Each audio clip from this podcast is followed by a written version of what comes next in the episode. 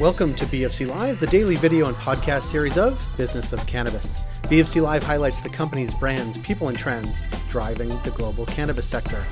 Learn more at businessofcannabis.com. Coming up on this BFC Live, we connect with Florina Truica. She is the CTO and co founder of the Cold Plasma Group. She's going to be telling us about her technology, how it's applied to the cannabis sector. Enjoy this conversation with Florina Truica.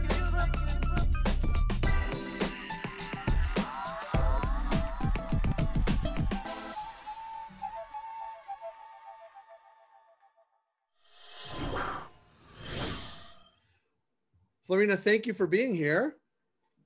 Well, thank you very much, Jay. It's a pleasure to be here. And I would like to thank you for giving me the opportunity to uh, talk today about our company, the technology that we have, uh, and we developed specifically for the cannabis sector. Well, I like talking about the intersection of cannabis and technology, especially when I have very limited uh, technology component on this one. Tell me exactly what cold plasma well as the company, but tell me what cold plasma is to start.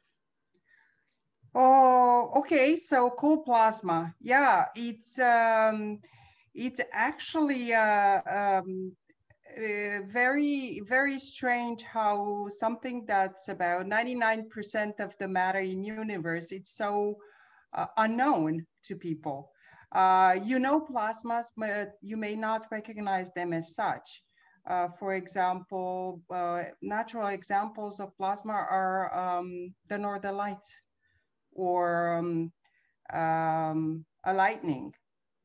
Plasmas are very, very different though.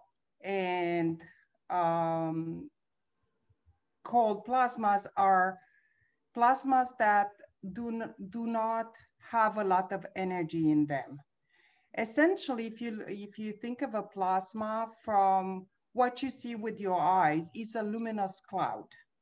It has pretty colors, different colors depending on the situation that can change from one to another. Um, but at the microscopic level, these plasmas are gases that are highly activated and have a lot of energy. And as such, can do very interesting chemical processes when in touch with uh, your regular materials. You can have hot plasmas, such uh, as they are used for welding, for example, or melt melting metal or some uh, stuff like that, or uh, they can be cold, where you put in just enough energy to ignite the plasma, but not too much to heat up the bulk of the gas. Okay. And the last one is the one that we are using uh, for our technology. And tell me what the technology does, because I'm on your website. First of all, you're right about the color, because the color is beautiful. It's a glowing purple, and we'll show folks as we as we post this, obviously a link to the to the website. But but tell us what the cold plasma in this case does as it relates to cannabis. Uh, so it's meant to be a sterilization process. Uh, by that, I mean reduces the population of microbes by killing them. Uh, this is what essentially sterilization is.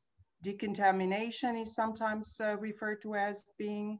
Um, so um, yeah, we, we are using a plasma process uh, to sterilize cannabis reduce its microbial contamination, making it safe for consumption and helping producers to comply with the safety regulations imposed by Health Canada.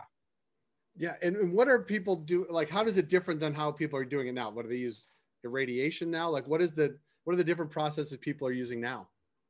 Uh, so right now uh, in Canada, most uh, producers are using a form of irradiation, whether it's with gamma radiation or with an E-beam, E-beam being a focused uh, beam of electrons. Um, and um, there are many, many differences. First of all, from, uh, from a, a, science standpoint, um, radiation penetrates the entire volume of the flower, goes in, goes out. Uh, the entire volume is treated and um, that can cause sometimes problems because uh, cannabis is extremely uh, prone to degradation. And the cannabinoids and terpenes can, uh, can uh, degrade a little bit. So the product of the quality may be reduced at the end of the process. Uh, they're efficient methods, don't take me wrong, but they are just not very well suited for the treatment of cannabis, just because cannabis is such a unique material. Uh, plasma, when it treats, uh, does something uh, different. Uh, instead of relying on the uh, penetration through and through of the flowers, this luminous cloud surrounds the flower from all sides, penetrated even deep into the pores of the material where pathogens may be, and it kills them there without affecting the volume of the flower. So the uh, cannabinoids and uh, terpenes have better chance of not being touched and degraded prematurely. I like it. And, and let me ask you a question. So as you think about this, obviously you're uh, you're the chief technology officer. You're the you're the co-founder. uh, you're obviously, I, I, imagine, a scientist. Uh, wh- yes. What is the other? What are the other applications outside of cannabis where this type of thing is being used? And then the sort of other question is, how did you think about bringing it to the cannabis sort of sector? Uh, so uh, plasma has been around for many, many years, uh, 50 plus years, uh, and it's been used uh, for many different things. I personally have about 20 years experience in using plasmas for different type of applications, mostly related to processing of materials. For example, you can use plasmas to clean the oil residues on different surfaces, metallic, um, uh, I don't know, uh, glass, ceramics, uh, and, and, so, and so forth. You can use plasmas to activate the surfaces of plastics to make them uh, more easy to uh, print on and write on. Um, you can use it to create new and unique materials at the surfaces of other materials, therefore sort of creating uh, new applications for the old traditional materials. And you could use it to sterilize. Uh, so uh, there is even uh, plasmas used in medicine for treating wounds and cauterizing wounds. And uh, there is a lot of research going on in all kinds of different uses of plasma can be used to uh, sterilize and stimulate the germination of seeds, improving the yield. It can be used for uh, sterilizing PPEs, for example, or medical instruments and so forth. So it's sort of a platform technology.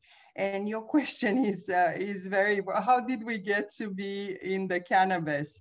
Um, oh, it's a long story. Uh, three years ago, I was talking to a colleague of mine, a friend, um, which was a uh, respected, is a respected scientist and uh, an executive in, in the cannabis industry, in the medical cannabis industry.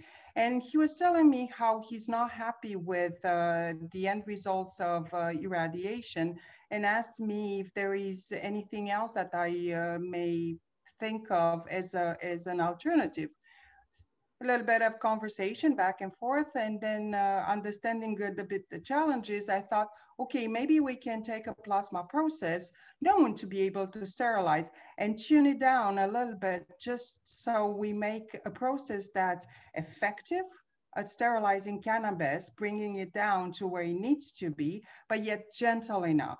So it's all about you know balancing uh, both strength and gentleness and um, he was happy with my approach and uh, we started some uh, trials, early trials on a academic plasma system that I built when, during my, um, my postdoctoral studies. And the results were positive. So we thought we have something. And looking around, um, uh, we didn't see anybody else doing this uh, same thing. So we thought maybe there is an opportunity to bring this technology to market.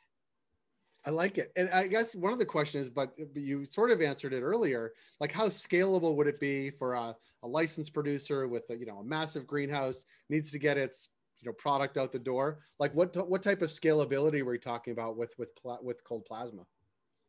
So right now uh, we offer three different sizes of machines, and we're talking about the pro processing uh, capacities between 24 to 25 kilograms in eight hour shift, all the way to 120 kilograms in an eight hour shift.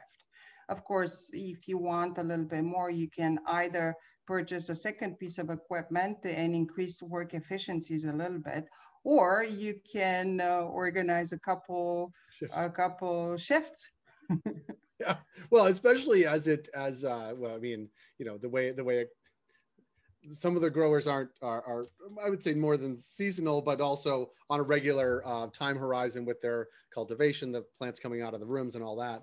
It's interesting because um, we, obviously we like hearing about the tech, but but going back to even the first thing you said is that there's lots of um, interest slash complaining, especially from consumers, but also from from people who are charged with selling the cannabis, that um, that the uh, the terpene degradation in re- regular processes that are happening now is significant. And there's a whole effort afoot in the industry to continue to teach people about terpene profiles, why they're important. And as we do that, we can't have the sort of further up in the supply chain, sort of taking that stuff out of the product while we're trying to get people to actually buy into that. It's an interesting uh, solution as, as you describe it. Um, and are you finding people are really interested in that because that sort of uh, making sure those things don't degrade in the process is super important? Absolutely, they are very interested, and it's one of the first things that uh, they ask when they talk to me. How is how about the potency? How about the terpene profile? And when I say that we have data to support our claims that uh, there is uh, no statistically difference between untreated and treated samples, they become very very interested. I'm sure they are. And as we post this, we're going to tell them how to get in touch with you. But tell us where you tell us where you're based. You're based in Kingston, right? Um, yes, uh, but our company is mostly virtual at this point. Uh, like everybody. Yes, yes.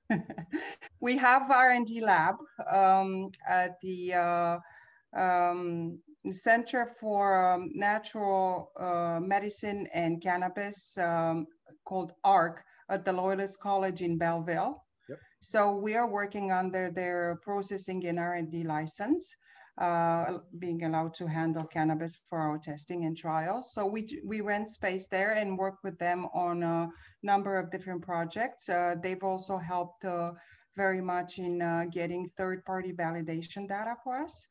And uh, so we have that sort of like uh, the, the, the, base for the R&D lab, which we use for demonstration of the process, scale up of the process, and for conducting customer trials. Now, um, uh, the rest of the operations uh, are still, you know, unfolding. Uh, where we we've sold a machine in the U.S., so we'll have to go there, install it, and set it up and train uh, the client, and um, uh, we'll see where exactly our hmm, uh, main office will will end up being. We'll we'll we'll have to we'll have to wait and see. But for now we are mostly conducting our uh, activities uh, virtually. Yeah.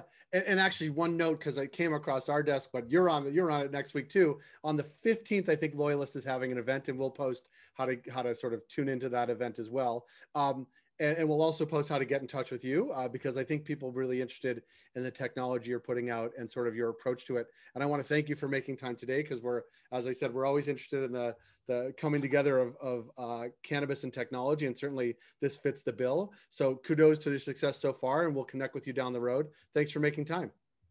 Well, thank you very much. It's been a pleasure. And uh, thank you for men mentioning the webinar. It's going to be uh, such an interesting webinar. I think we're going to talk about our experience as uh, uh entrepreneurs in the tech and cannabis, uh, you know, in the space uh, at the intersection between tech and cannabis.